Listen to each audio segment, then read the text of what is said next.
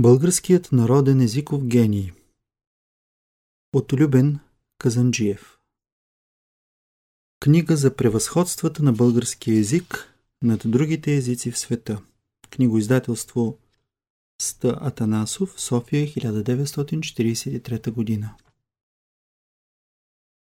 С това дело бива продължена народническата традиция на братята Кирил и Методии, на Климент, Храбър, Козма, Паисий, Бозвели, Берон, Миладиновците, Пърличев, Раковски, Каравелов, Славейков, Ботев, Вазов, Яворов и плеядата други светила будители на народа ни, у които творческите и борчески сили бяха съчетани с всеотдайна любов към род, език и народна чест.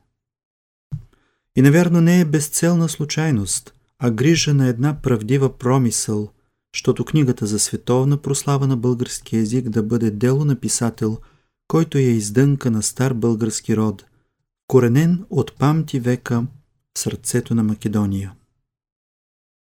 И така, чрез непреходно духовно постижение, откриващо епоха в общочовешката наука за езиците, да се доутвърди безсмъртното право на българския народ над свещената за него и само за него македонска земя непронизваем, вечен щит на Македония срещу всяко посегателство и разколебаване в бъдещето и нов, неразрушим за ничия ръка паметник на нейното българство. Тази книга се посвещава на целокупния български народ. Нейният далечен предавтор, чието гений всред мрака на петвековно двойно робство е възвисил езика ни граматически над всички езици в света и създавайки нашата най-голяма гордост пред човечеството – създал е ведно с нея подстъпа на мисълта за разрешаване всечовешката езикова проблема. Предговор Тежки, горчиви, жестоки дни не, а цели години отминаха от замисленето до нейното отпечатване. Работена при истинско писателско бедствуване, стигало на няколко пъти до крайна безисходност, печатана при най-неблагоприятни условия за печат – Книгата все пак можа да види най-после бял свят, макар не в безукорен за естеството, за сложността и значението и вид. Слушали сте и навярно сте се смяли на онзи чудак философ, който с запален фенер в ръка бродел денем из древна Атина, за да намери поне един истински човек всред множествата хора, суетящи се важно из нейните места за показ, властвуване и прослава. Без да ще, дори рязко против волята и нрава си, съчинителят на тази книга беше се превърнал в един нов Диоген, който не с фенер, а с факла в ръка, дири повече от година и половина време в родината си поне един виден българин да се заинтересува за най-голямата гордост и слава на народа ни и да съдействува за изявяването им. А това ставаше тъкмо по времето, когато родината на българите видя своето обединение, когато се говореше навред за Велика България – материалната мощ на която се беше удесатурила спрямо възможностите ни в миналото. В суе, нахалост. В пусто пространство се провалиха всичките ни усилия. Факлата на родолюбието и на духа сееше жарки искри навред. Пламък не пламна никъде. Вярно е, че не се гаси той, що не гасне, ала не по-малко е вярно, уви, че и не се пали онова, що не гори. Безчувствието и безразличието към делото се разпростря и над автора му. Принципиално погледнато, той бе изоставен да умре от глад в най-тежките и важни дни на работата си. Че фактически това не е станало, причините са странични и те нямат нищо общо с изпълнение на големите длъжности на ръководните личности в съвременното българско общество и държава. Като че ли ние се бяхме заели в отечеството си с възвеличаването на китайския език и неговия създател. Като че ли българският народ бе до толкова пребогат със слава, духовни ценности и свръхкултура, защото можеше преспокойно да се откаже от установяване световното превъзходство на неговия език?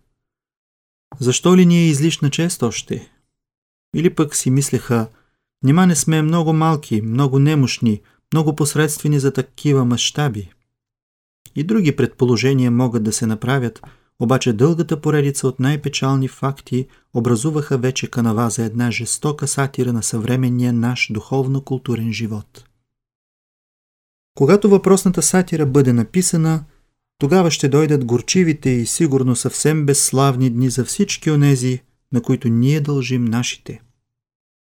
Ние не сме искали от никого да ни се довери, макар че отпечатаните вече наши трудове бяха предостатъчна гаранция във всяко едно отношение. Не.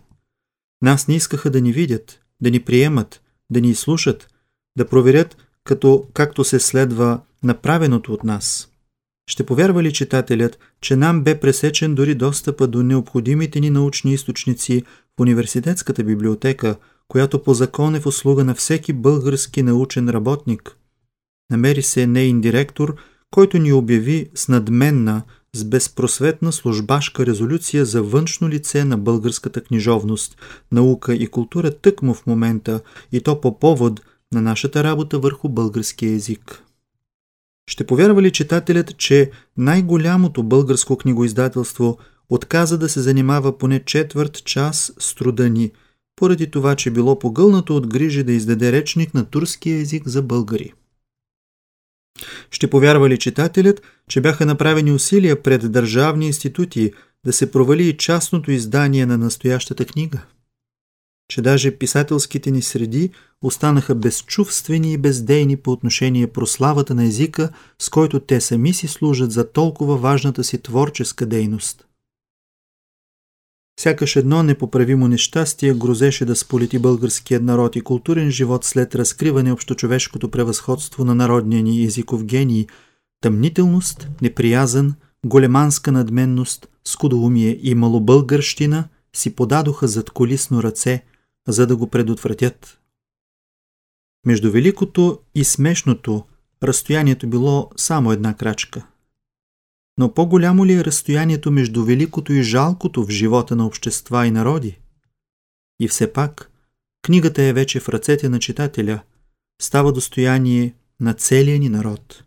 Какво се бе случило в последния момент?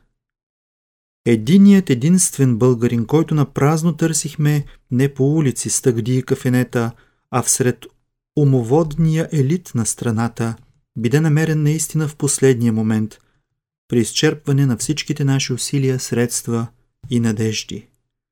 Бяхме, значи, накрая по-щастливи в диренето си и от Диоген. С безпогрешен усет и с родолюбие, каквото няма вече у никой български издател, господин Стоян Атанасов пое върху себе си цялото материално и обществено бреме и целия риск на изданието. По-добре от всякакъв учен и специалист, той веднага разбра стойността ведно с националното значение на настоящия труд и устоя твърдо на всички козни, на всички внушения, да не се излага с подобно несериозно издание. Така книгоиздателството Стоян Атанасов спаси не само автора от разорение, но запазвайки честа на целокупното българско съвременно общество, поднася на народа ни изявата на неговото най-голямо достояние и слава пред човечеството. Без господина Стоян Атанасов – ние трябваше да дирим в чужбина издателство за апологията на български език, времена и нрави. Тези горчиви предговорни слова трябваше да кажем заради самата истина, за растуха и облегчение на душата, за назидание и може би за поправка на въпиющите неправди, извършени по отношение на това дело. То трябва да се довърши, а това не може да стане при същите условия, при които бе доведено до тук. И труженическата издържливост има най-после свой предел. Накратко, такава е предисторията на тази книга, на това дело. От тук нататък следват нови глави. Приемат, критиката, утвърждението или отрицанието му.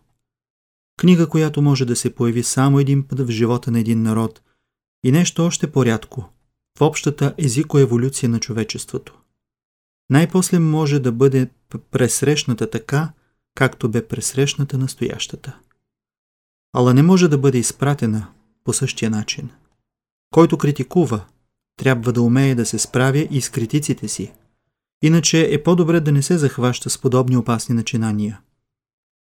Но желателно е, защото неволно засегнатите в нашата книга да имат при сърце повече интересите на българския език и на науката, отколкото на своите честолюбия.